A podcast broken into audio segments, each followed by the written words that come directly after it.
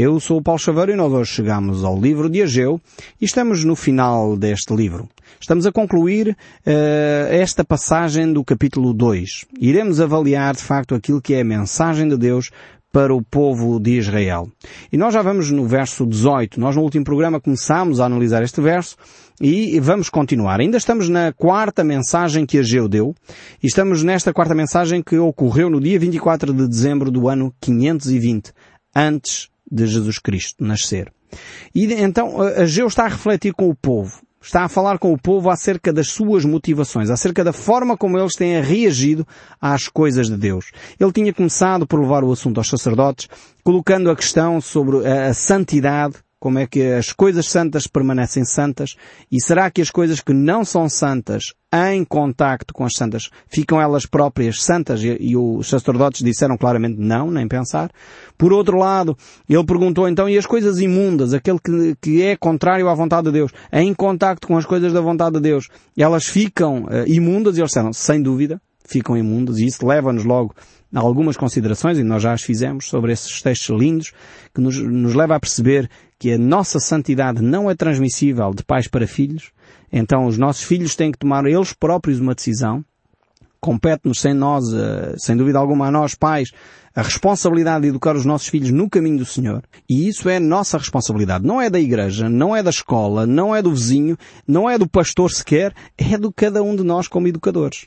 Cabe-nos a nós ensinar aos nossos filhos a verdade de Deus e levá-los a conhecer a palavra de Deus. Então é fundamental a cada pai se preocupar com isso, orar pelos seus filhos, buscar levar os seus filhos a uma igreja que ensina verdadeiramente a palavra de Deus que é para eles crescerem no conhecimento que há em Cristo. E depois dessa reflexão que aqui uh, Ageu trouxe sobre a questão da santidade e da, daquilo que não é santo e de que a santidade não se transmite, mas por outro lado aquilo que não é santo uh, transmite-se, é preocupante isso, então temos que vigiar muito sobre isso. Deus agora vai falar ao, ao, povo de uma forma concreta e diz que, de facto, eles mais uma vez devem fazer uma autoanálise da sua vida. E diz no verso 18 aqui do capítulo 2 do livro de Ageu o seguinte, considerai eu vos rogo, diz o Senhor. Portanto, Deus está a dizer, avaliem, por favor, com muita intensidade, avaliem a vossa vida. E ele vai dizer, desde este dia em diante, desde o 24 dia, por isso aqui as datas em Ageu é extremamente importante, porque Deus deixa claro que vai acontecer e vai acontecer a partir deste momento, a partir desta data, Deus vai mudar as circunstâncias. Desde este dia em diante, desde o dia em que se fundou o templo do Senhor, considerai estas coisas já não há semente no celeiro. Além disso, a videira e a figueira e a romeira e a oliveira não têm dado os seus frutos. Mas, desde este dia, diz o Senhor, vos abençoarei. Que frase tremenda esta. Ou seja, mais uma vez Deus está a dizer, por outras palavras, que as circunstâncias não me limitam o facto de a Europa, o facto do mundo estar em crise, em recessão económica, se vocês fizerem as boas escolhas, eu vou vos abençoar. Ou seja, Deus está a dizer-nos, por outras palavras, que o nosso coração, a nossa atitude, a nossa santidade condiciona mais as questões de ordem material do que aquilo que nós imaginamos. Quantos de nós vivem a trabalhar arduamente, correm de um lado ao outro, têm dois empregos, procuram fazer negócios, mas não procuram viver dentro do processo de Deus, dentro da vontade de Deus? A única forma de fazer crescer a economia em Portugal e no mundo é quando o povo começar a agir em conformidade com a vontade de Deus. É quando começarmos a ter um coração em sintonia com o coração de Deus. Agora, não devemos eh, fazer isso para ter a bênção. Infelizmente nós às vezes agimos assim. A bênção é consequência de nós organizarmos a nossa vida com Deus e não o contrário. Não, não, não me confundam nem, nem interpretem mal aquilo que eu estou a dizer. Porque infelizmente às vezes nós agimos assim. Vamos fazer a nossa oferta a Deus porque afinal de contas Ele vai nos abençoar. Então aquilo é tipo investimento bancário. É tipo um investimento na Bolsa de Valores. A relação com Deus não é assim que funciona. É por isso que Jesus disse, Buscai em primeiro lugar o meu reino e a minha justiça e o resto, todas as outras coisas, vos serão acrescentadas. E Deus aqui está a dizer, por outras palavras, a mesma coisa. Ou seja, vocês não têm nada no celeiro, vocês não têm nada nas vindimas, não têm nada na videira, não têm nada nas árvores de fruta, mas eu quero dizer que se vocês puserem em ordem o vosso coração, comigo, a partir de hoje, está Deus a dizer, a partir do dia 24 de dezembro de 520 antes de Cristo, vocês vão ver a vossa condição material substancialmente diferente. É isto que Deus está a dizer por outras palavras. E é esta a maravilha de Deus. Deus é um Deus do concreto. Deus é um Deus que age na nossa vida real. Não é só um Deus, uh, enfim, espiritual que está lá distante, sentado num trono à distância, mas é um Deus que age no dia a dia. É um Deus que altera a economia dos países quando o povo busca o Senhor. Não é o buscar o Senhor assim qualquer religião serve. Não, Jesus Cristo é muito exclusivista. Ele diz, eu sou o caminho, eu sou a verdade, eu sou a vida, ninguém vem ao Pai senão por mim. Esta é a mensagem do Evangelho de Jesus Cristo. Jesus Cristo não diz qualquer religião serve. Jesus não diz isto. Jesus diz eu sou. O eu sou é que está aqui entre nós. E, e, e bendito é o povo que tem o Senhor como seu Deus. Esta é a mensagem que Deus transmite a cada um de nós. E se nós queremos realmente ver o nosso país transformado, não basta a tolerância, não basta a tecnologia, não basta termos as coisas no sítio certo, não basta o desenvolvimento uh, uh, tecnológico. Precisamos de ter as motivações certas e servir ao Senhor. E a bênção chegará. Chegará não porque nós somos muito inteligentes, não porque nós somos muito capazes, mas porque efetivamente o Deus do universo veio ao nosso auxílio e nos pode abençoar. Então, esta é a mensagem de Deus para a nossa nação, é a mensagem de Deus para a nossa família, é a mensagem de Deus para a nossa igreja. Então, uma das formas de tornar a nossa igreja saudável uma boa igreja, tornar a nossa família uma boa família, é podermos ter então os nossos pecados confessados, é podermos ter a nossa vida em ordem com Deus, é termos um coração honesto e sincero diante de Deus. É podermos dizer, Senhor, eu me arrependo do meu pecado. Eu me arrependo porque tentei fazer as coisas à minha maneira.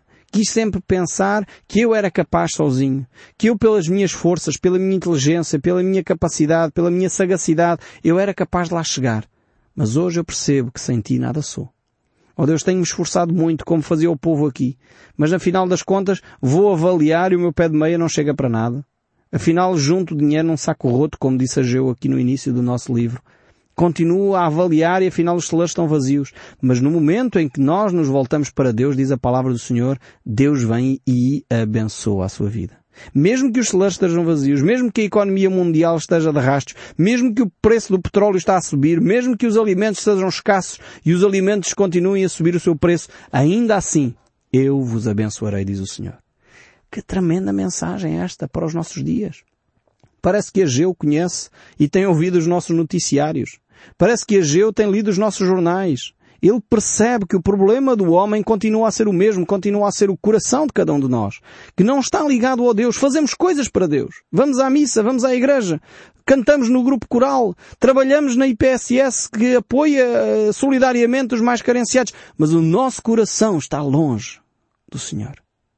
E por isso Deus quer o nosso coração quer que nos purifiquemos, nos santifiquemos. Por isso o apóstolo João, quando escreve a sua carta, lá a primeira carta de João, ele diz, se confessarmos o nosso pecado, Deus é fiel e justo para nos perdoar o pecado e nos purificar de toda a injustiça. Que texto tremendo! Provérbios nos diz que se confessarmos o nosso pecado e abandonarmos, alcançaremos misericórdia. Esta é a mensagem do Evangelho. E a pergunta de alguns de nós é porquê é que não saímos da cepa torta? Porquê é que estamos sempre em aflição? Porquê é que as coisas nunca avançam e andamos a trabalhar dia e noite e nunca temos condições nenhumas? Porque não temos colocado os princípios no sítio certo. Não temos buscado a Deus em primeiro lugar. Não temos colocado Deus em primeiro lugar na nossa vida. Porque se o fizermos e buscarmos a sua justiça, porque buscar a Deus está sempre ligado com a justiça social. É interessante ver aquilo que Deus diz, buscar em primeiro lugar o meu reino e a minha justiça. Não é uma justiça qualquer. É a justiça de Deus. É o nós amarmos o próximo. É o nós buscarmos e considerarmos o outro superior a nós próprios. É o nós buscarmos que o órfão e a viúva tenham condições sociais básicas para viverem. É o cuidarmos dos mais carenciados é o darmos água àqueles que têm sede, é o vestirmos aqueles que estão sem roupa, é o visitarmos os que estão em, em, necessidade. E é este que é o buscar em primeiro lugar o reino de Deus e a sua justiça. E Deus diz, o resto vos será acrescentado. Agora, Ageu continua. Deus promete estas, estas coisas ao seu povo de uma forma tremenda neste dia 24. E agora Deus traz a mensagem complementar ainda no mesmo dia. Verso 20, e estamos a caminhar para o fim do livro de Ageu e diz assim, Veio a palavra do Senhor, segunda vez a Ageu, 94 dia do mês, dizendo, estamos outra vez no dia 24. E aqui é, creio eu, a razão pela qual Deus no mesmo dia fala duas vezes. É que o povo estava com uma atitude no seu coração. E o povo mudou essa atitude. E por isso Deus tem uh, uma segunda palavra a dizer a este povo. Diz o verso 21, Fala a Zorobabel, governador de Judá. Farei abalar o céu e a terra. Derribarei o trono dos reis e destruirei a força dos reinos das nações. Destruirei o carro e os que andam nele. Os cavalos e os seus cavaleiros cairão. Um pela espada do outro. Naquele dia, diz o Senhor dos Exércitos, tomar-te-ei ao Zorobabel, filho de Saltiel, servo meu, diz o Senhor, e te farei como um anel de selar, porque te escolhi diz o Senhor dos Exércitos. Tremenda esta promessa do nosso Deus. É uma promessa que Ele traz a este povo que encontra agora em Deus a resposta para as suas angústias. Encontra em Deus agora a resposta até para o seu problema económico, até para o problema da falta de dinheiro, até para o problema da falta de condições, porque eles não tinham percebido que o seu problema de bem-estar social, de bem-estar económico, dependia da sua relação com Deus. Como muitas vezes nós não entendemos isso. Pensamos que a nossa vida está compartimentada. Ou, ou, muitas vezes trabalhamos nessa linha. Esta é a minha vida profissional, que não tem nada a ver com a minha vida espiritual, a minha vida familiar, com a minha vida de lazer. E pensamos nós que estas coisas não estão ligadas, mas estão, porque afinal de contas nós somos uma, uma unidade, somos nós próprios. E aquilo que eu sou no trabalho é a mesma coisa que eu sou na igreja, é a mesma coisa que eu sou na família, é a mesma coisa que eu sou quando estou a sós com Deus. E nós temos que entender que nós nos relacionamos com Deus como um todo. E é por isso que quando nós compartimentamos e deslocamos cada uma destas coisas para a sua gaveta, nós perdemos a bênção que Deus tem para nós. Quando o povo entendeu que não podia servir a Deus de qualquer maneira, mas tinha que confessar o seu pecado, se organizar de forma a se reencontrar com Deus. E percebia que afinal não pode servir a Deus de qualquer forma, porque as suas ações de colocar uma pedra, quando eles estão com problemas e, e de murmuração uns com os outros, quando uns estão mal dispostos e angustiados uns com os outros, quando uns guardam amargura no seu coração contra aquela outra pessoa, contra o seu vizinho, e estão ali a colocar uma pedra, não é a mesma coisa que quando estão em santidade, quando têm a sua vida em ordem com Deus. Não é a mesma mesma coisa. A pedra é colocada no seu lugar, mas a bênção não chega. Porque afinal de contas a nossa vida espiritual não estava em ordem com Deus. E agora Deus diz, quando vocês fizerem isso, então agora há algo mais. E Deus acrescenta aqui um panorama muito maior, um cenário muito mais global, um cenário que vai para além da construção do templo. Eu não sei se consegue perceber esta dimensão aqui nestes últimos três versos do livro de Ageu. Ageu transporta este povo daquele seu, da sua pequenez, da sua miséria, que nem o templo tinham edificado, e diz, olhem como isto vai ter impacto nas nações. E mais uma vez, esta é a mensagem de Deus. Nós muitas vezes não percebemos o impacto das nossas ações na vida dos outros. E é quando nós nos despimos do nosso eu, do nosso orgulho, do querer fazer as coisas à nossa maneira e passamos a fazer as coisas simples e humildes que Deus nos manda, que essas coisas simples e humildes passam a ter repercussões mundiais. Olhem o caso da Madre Teresa de Calcutá. Deixou a vida que ela podia ter para se ligar com pessoas simples e humildes e fazer o trabalho que muita gente considerava desprezível e passou a ter um impacto e um exemplo para o mundo.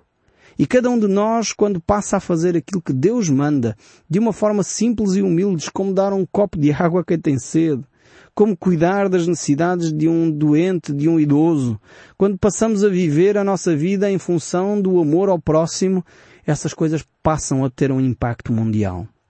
E é isso que Deus diz aqui a Zorobabel. Zorobabel, põe a tua vida em ordem. Zorobabel era o governador, portanto era o, o representante político da nação. E Deus diz, Zorobabel, porque puseste a tua vida em ordem com Deus, eu farei abalar os céus e a terra. Ou seja, a vossa pequenez, porque o povo de Israel nesta altura não tinha exército, não, não estava organizado ainda, porque ainda estava sob o jugo uh, de Dário, o persa. Portanto, ainda estava uh, como um povo que estava subjugado por outra nação. Mas Deus diz, eu vou mudar esta situação quando vocês passarem a obedecer-me. Ou seja, as vossas circunstâncias não serão mais as mesmas. As vossas limitações não serão mais as, as mesmas. Porque aquilo que vocês estão a ver, na realidade vai ser transformado. Porque eu sou o Senhor. Eu sou aquele que domina as nações, eu sou aquele que domina as circunstâncias, eu sou aquele que está acima de todas as coisas, sou o Deus soberano, sobre tudo e sobre todos. Por isso, naquele dia, verso 23, naquele dia, diz o Senhor dos Exércitos, tomar-te-ei a ti, ó Zorobabel, filho de Saltiel, servo meu, diz o Senhor, e te farei como anel de selar. E é interessante ver que Deus aqui claramente está a fazer uma ligação direta uma ligação direta com a pessoa de Jesus Cristo. E é interessante verificar que na genealogia, quer de Mateus, do Evangelho de São Mateus, quer na genealogia que nos é apresentada no Evangelho de São Lucas, Zerubabel aparece na linhagem direta de Jesus Cristo. E é de Jesus que Deus está aqui a falar. Interessante como 500 anos antes de Jesus nascer, Deus está a trazer à reflexão deste povo que Deus vai estabelecer uma ligação com o seu amado Filho, com o Verbo de Deus que se fez carne e habitou entre nós, com o Príncipe da Paz, com aquele que vai estabelecer o seu reino que não terá fim, que é a pessoa de Jesus Cristo. E, e os Evangelhos claramente nos fazem esta ligação. Eles mostram claramente como as coisas estão relacionadas, como Zerubabel, o governador político, iria ser abençoado porque ele tomou a decisão certa. Porque ele se organizou de forma a pôr a sua vida em ordem com Deus, de forma a poder fazer a vontade de Deus prevalecer na sua própria vida. Agora, claramente isto levanta-se uma pergunta para nós próprios. Estamos aqui com o exemplo de Zorobabel, estamos aqui com o exemplo de Israel, mas quais as implicações para a nossa vida? Para mim e para a sua? Porque isto tem implicações para nós. Percebemos aqui a bondade de Deus para com este povo. A forma como Deus toca este povo através do profeta Ageu, trazendo Ageu regularmente mensagens de encorajamento, palavras de ânimo, levando o povo a não ficar enredado eh, com as cerimónias, com aquilo que é prático, sem perceber que o problema é o coração de cada do homem, e é esse problema que Deus quer resolver em primeiro lugar. E, e estas mensagens que Ageu tem trazido para o povo de Israel têm implicações diretas na nossa vida. Na sua vida. Como é que você tem servido a Deus? Como é que eu tenho servido a Deus? Tenho eu uh, feito as coisas por fazer ou tenho considerado a minha vida e pedido perdão a Deus pelos meus pecados? Percebendo que enquanto eu não fizer isso, tudo aquilo que eu possa fazer para Deus é inútil. É imundo, como diz Ageu aqui no seu livro, neste capítulo 2. É, é de facto algo que não serve para nada. Quantas pessoas estão a organizar festas, cerimónias religiosas, coisas que supostamente seriam para benefício do povo, para levar o povo a se ligarem a Deus e afinal de contas são pessoas que a sua vida não está em conformidade com os princípios de Deus. A sua vida continua longe e o seu coração continua longe daquilo que é a sua relação com Deus. Não leem a Bíblia, não oram, não conhecem a Deus precisamos efetivamente de colocar a nossa vida em ordem com Deus em primeiro lugar. E quando nós fizermos isso, a bênção de Deus então virá sobre a nossa vida. Deus não promete riqueza, atenção. Não, não confundam as coisas. Deus promete a bênção, diferente de ser rico. E eu creio que ser rico também não é necessariamente uh, ser abençoado por Deus. Mas Deus promete cuidar das nossas necessidades. Isso sim, Deus promete. Deus promete cuidar daquilo que é essencial para a nossa vida.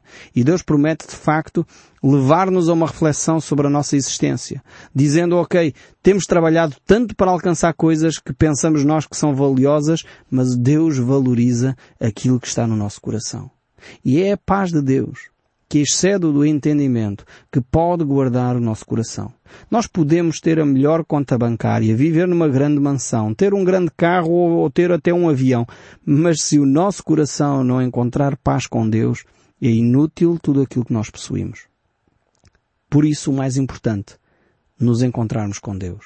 Termos esse tempo a sós, como Deus faz aqui com o povo de Israel. Avalie a sua vida, para agora para pensar. E deixe o som deste livro falar ao seu coração. Deixe Deus falar ao seu coração. Faça uma autoanálise da sua vida. Como tem caminhado até aqui? O que tem alcançado? Tem sido de facto algo que lhe dá o prazer que você busca? Algo que preenche o vazio que você procura? Ou você continua apesar de ter o que tem com um vazio no seu interior? Esse vazio só é preenchido pela pessoa de Jesus Cristo. Alguém disse um dia que nós temos de facto um vazio no nosso íntimo que tem a dimensão exata da pessoa de Deus. E é só Deus que pode preencher. Nós às vezes tentamos preencher isso com vícios, com álcool, com droga, com lazer, com teatros e cinema, com amigos, mas esse vazio continua. Porque ele só é preenchido na medida em que nós nos relacionamos com Deus. Então depois todas as outras coisas que eu citei fazem sentido, passam a ter uma nova dimensão, passam a ter uma nova importância na nossa vida. E eu espero sinceramente que você possa encontrar a Cristo neste momento. Hoje é o dia aceitável. Por isso Deus dá duas vezes no mesmo dia uma mensagem ao povo. Quando o povo percebeu que o problema estava no seu coração, se arrependeu do seu pecado, confessou o seu pecado a Deus, Deus diz, ok, agora eu vou trazer uma nova dimensão para a vossa vida. E é esta dimensão que ele retrata aqui nestes últimos três versículos do livro de Ageu. Que ele vai utilizar Zorobabel como uma marca uma marca não só imediata naqueles dias, mas uma marca futura apontando para a pessoa de Jesus Cristo e para o reino que Cristo irá estabelecer no futuro. Esse reino milenar que Cristo estabelecerá, onde Ele regerá as nações e onde haverá paz efetiva na terra, porque Cristo será o próprio Rei. E esta é a grande promessa de Deus, que pode ser concretizada agora mesmo na sua vida.